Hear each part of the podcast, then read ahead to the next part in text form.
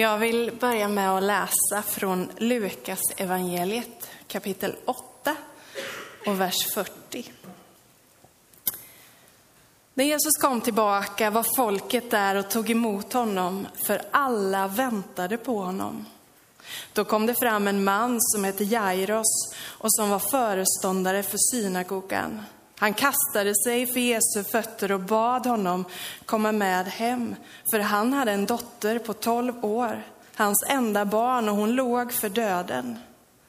När Jesus var på väg dit pressade sig hela mängden på honom. Där fanns en kvinna som hade lidit av blödningar i tolv år. Hon hade gjort av med allt hon ägde på läkare, men inte lyckats bli botad av någon. Nu kom hon bakifrån och rörde vid tofsen på hans mantel, och genast upphörde blödningen. Då sa Jesus, vem var det som rörde vid mig?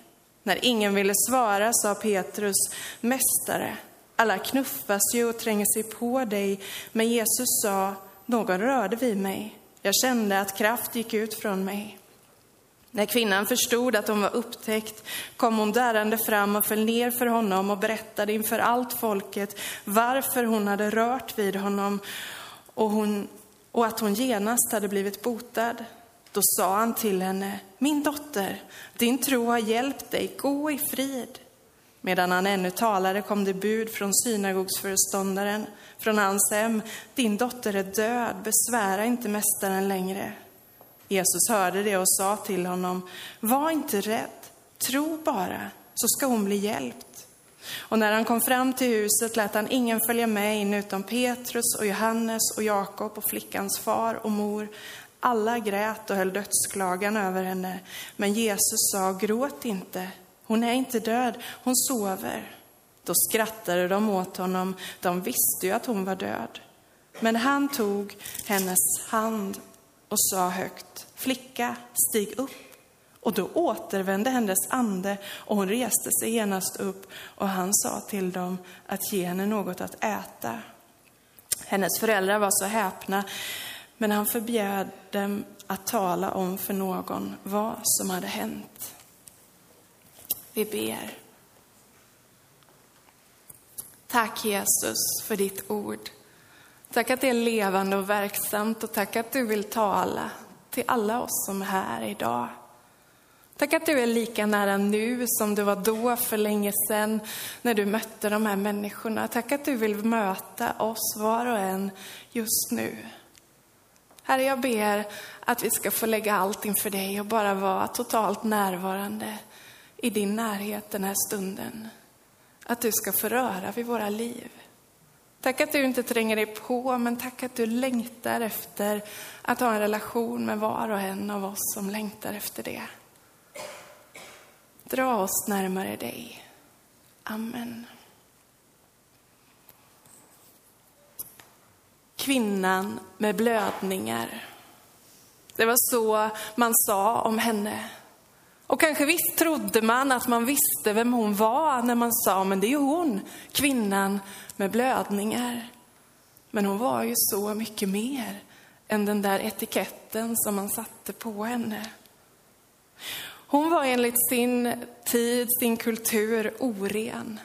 För hon hade en sjukdom som gjorde att hon blödde hela tiden.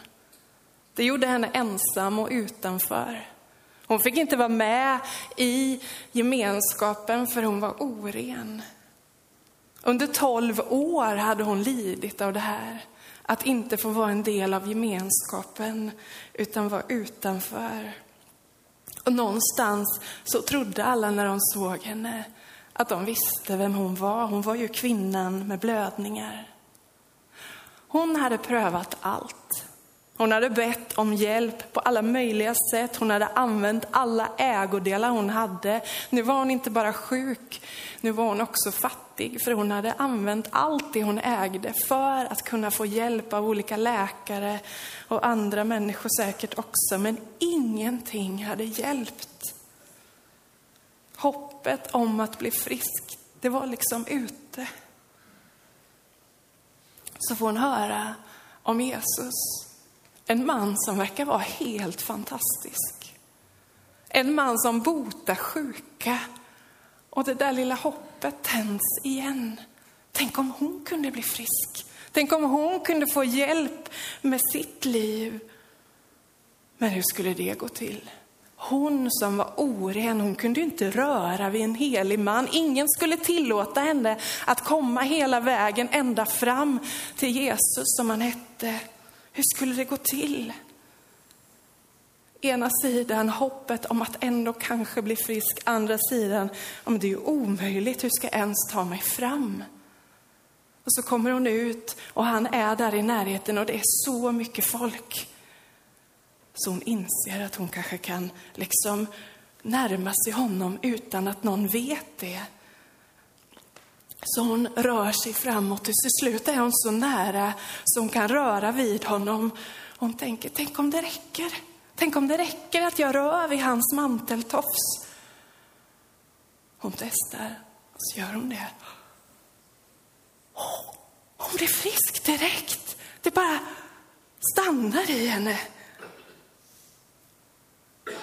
Och hon börjar liksom dra sig bakåt så att ingen ska märka. Och då hör hon orden, vem var det som rörde vid mig? Hon försöker liksom gå bakåt och Petrus, någon av lärjungarna där, säger att, att det är ju massa som rör vid dig hela tiden, det förstår du väl? Hon tror att hon kan gå, men då säger han, jag kände att det gick ut kraft ifrån mig. Hon inser att hon kan inte bara smita, hon måste ge sig till känna.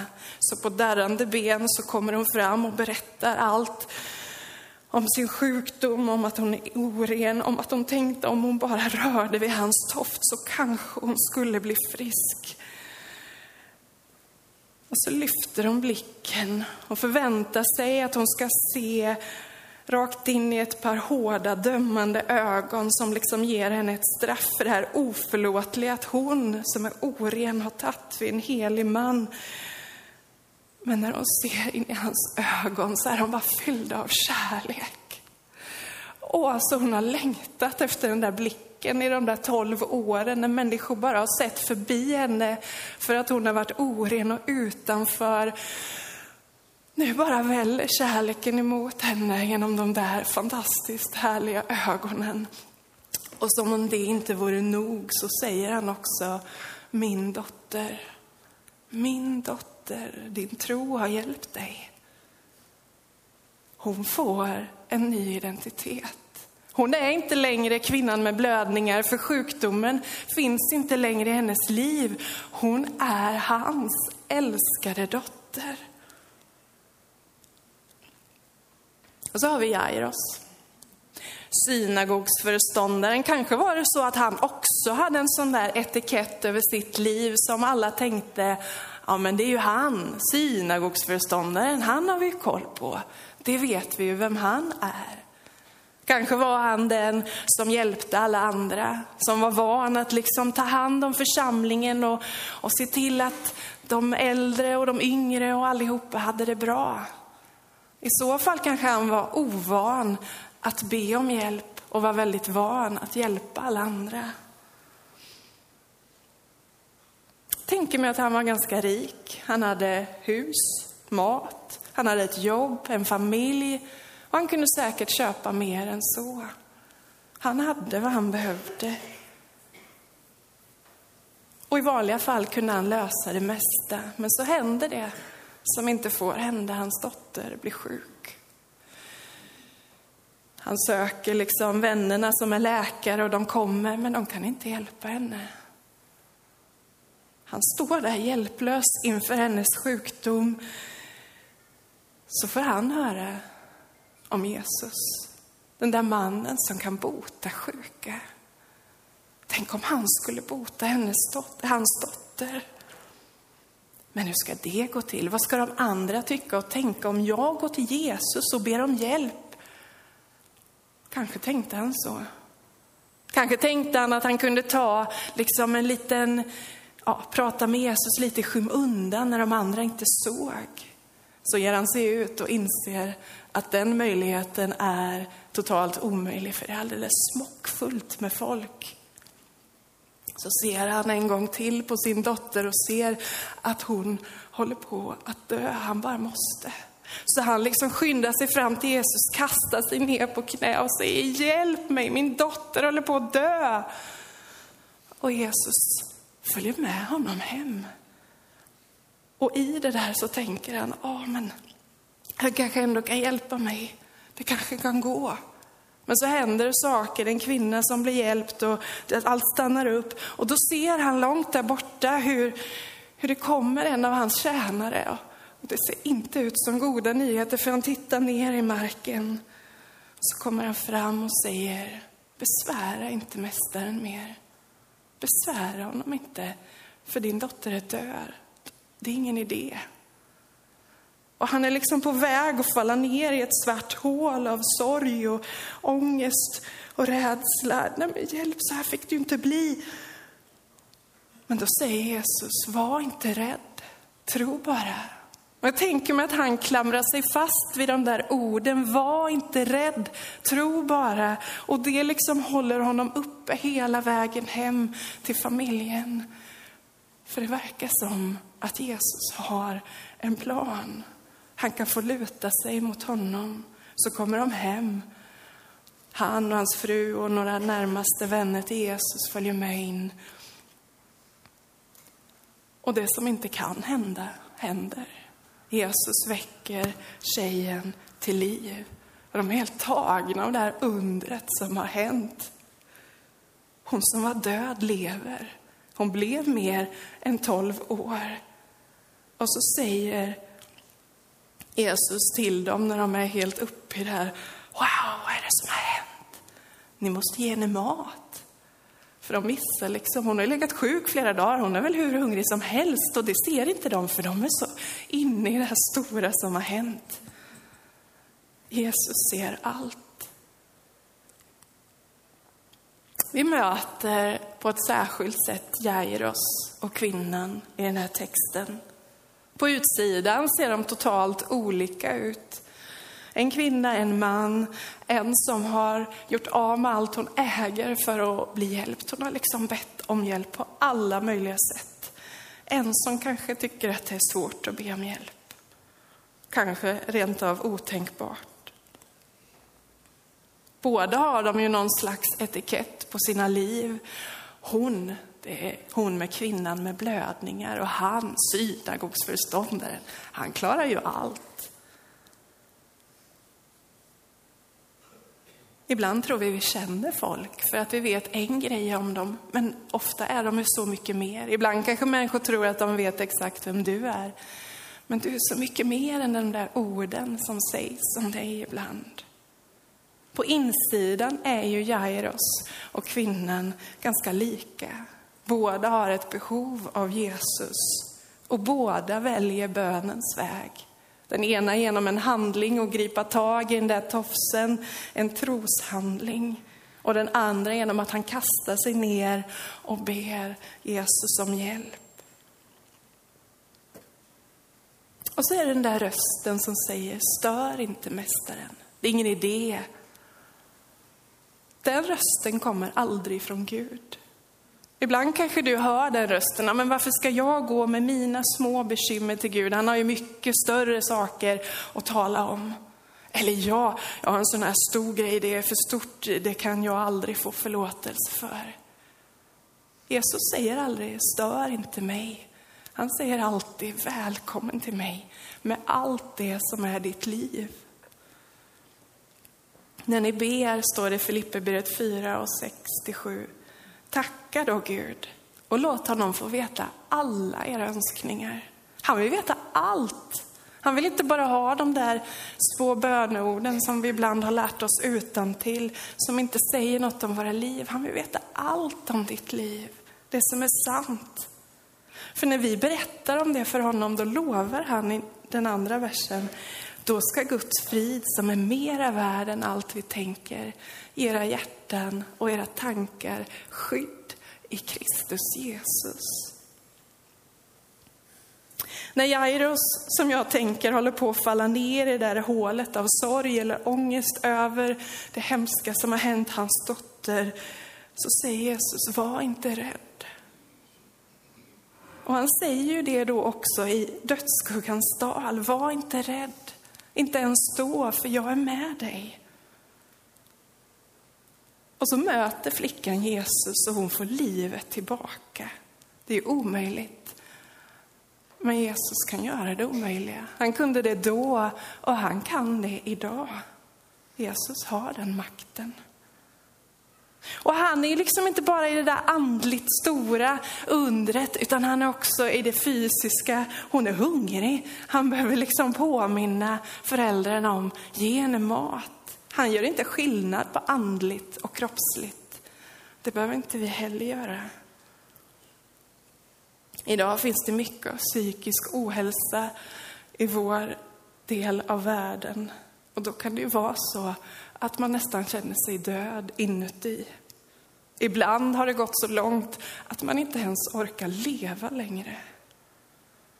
Tänk om det är så att ett möte med Jesus kan göra att han eller hon, du som är här eller någon du känner, kan få livet tillbaka.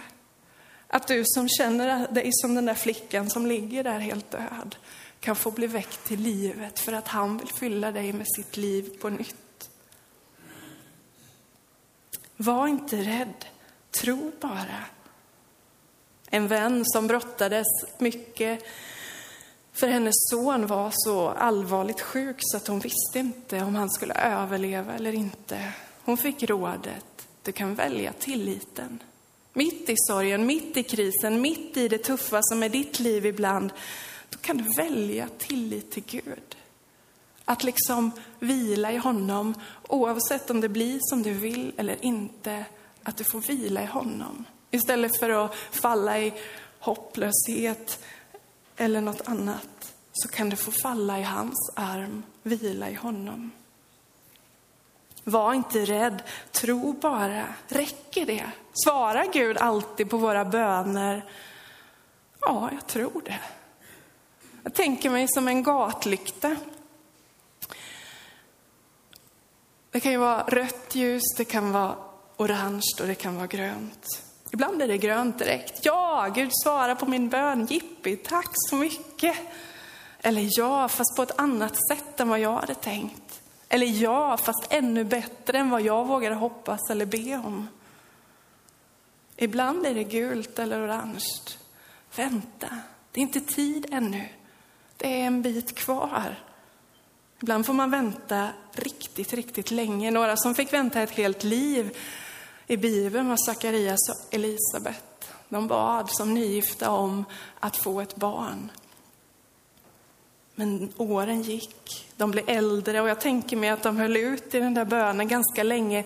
Men när kroppen liksom inte längre fysiskt eller biologiskt kunde få bära ett barn, så tänker jag mig att bönen kanske tystnade. Men Gud hade hört den där bönen.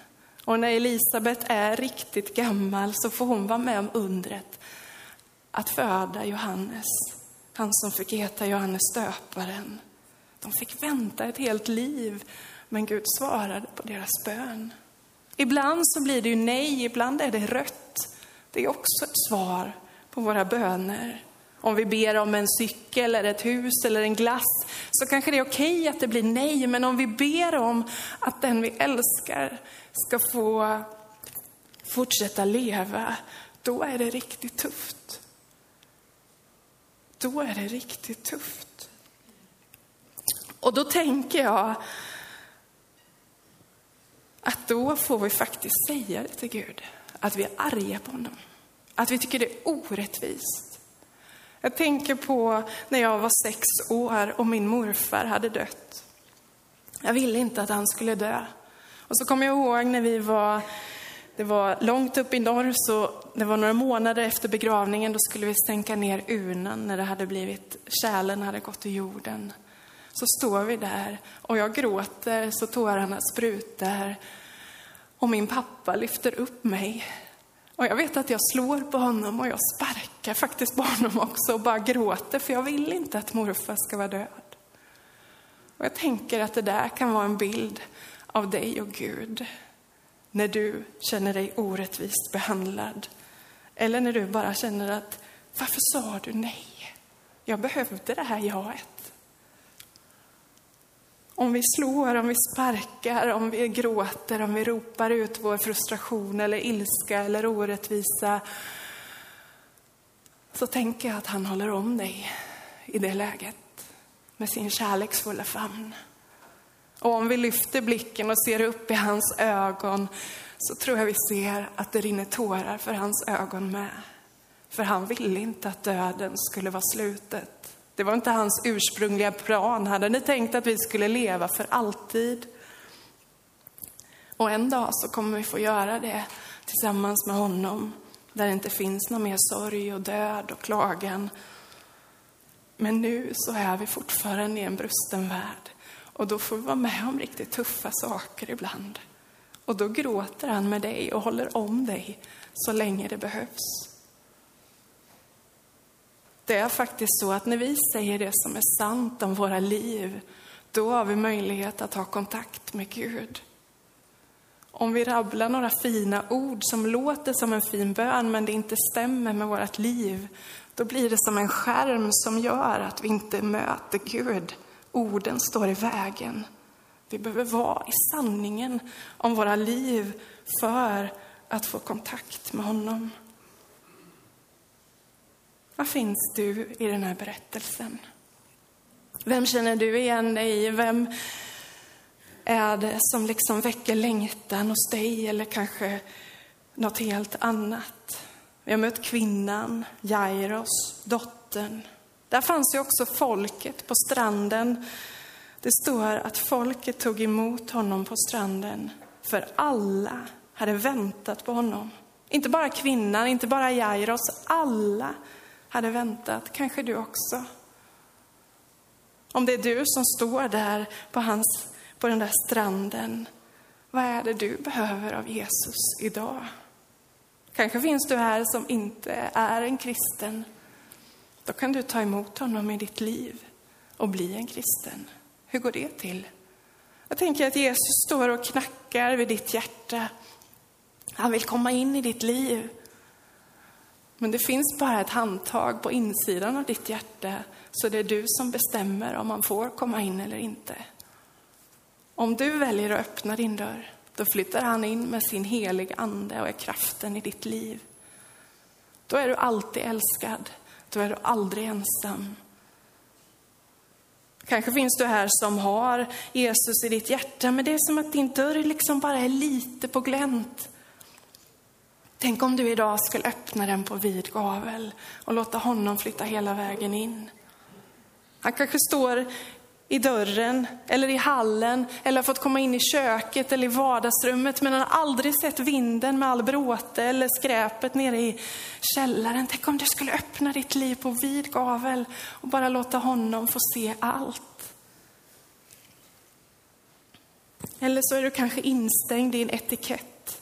Hon är sån, han är sån. Vänd dig till Jesus och låt honom få visa dig att du är hans älskade dotter, hans älskade son. Är du i behov, har försökt allt eller är ovan att be om hjälp, våga be honom om hjälp. Och det kan bli ännu bättre än vad du vågar be om. Eller flickan som i mötet med Jesus fick livet tillbaka. Han kan göra det undret idag med, både psykiskt och fysiskt. Är du rädd för att störa Gud? Känner du, nej men inte ska väl jag komma med mina bekymmer till Gud? Det ska du väl visst. Tänk inte vem är jag, tänk att du är helt fantastisk. Du är Guds barn, han älskar dig och han längtar efter dina steg. Hotar ångesten, sorgen, mörkret att ta över ditt liv. Låt hans ord, var inte rädd, tro bara. Låt dem få leda dig närmare honom. Vi ber. Tack Jesus att du är här. Tack att du vill möta oss just nu. Tack att du inte tränger dig på, men att du längtar efter att komma in i den människans liv som ännu inte sagt ja till dig. Tack att du längtar efter att få komma längre in i allas våra liv som kanske har kvar saker som vi inte har visat för dig ännu. Tack för att när du kommer in med ditt ljus i våra liv så kommer allting fram i ljuset. Det kan vara smärtsamt, men tack för att din kärlek är så mycket större än den smärtan. Tack för att när vi är i sanningen om våra liv så får vi ett möte med dig. Och jag vill be för den som känner att livet är riktigt tufft nu. Herre, låt oss få våga välja tilliten till dig mitt i det svarta i våra liv. Så att ditt ljus var sista ordet och inte vårt mörker. Herre, dra oss närmare dig. Amen.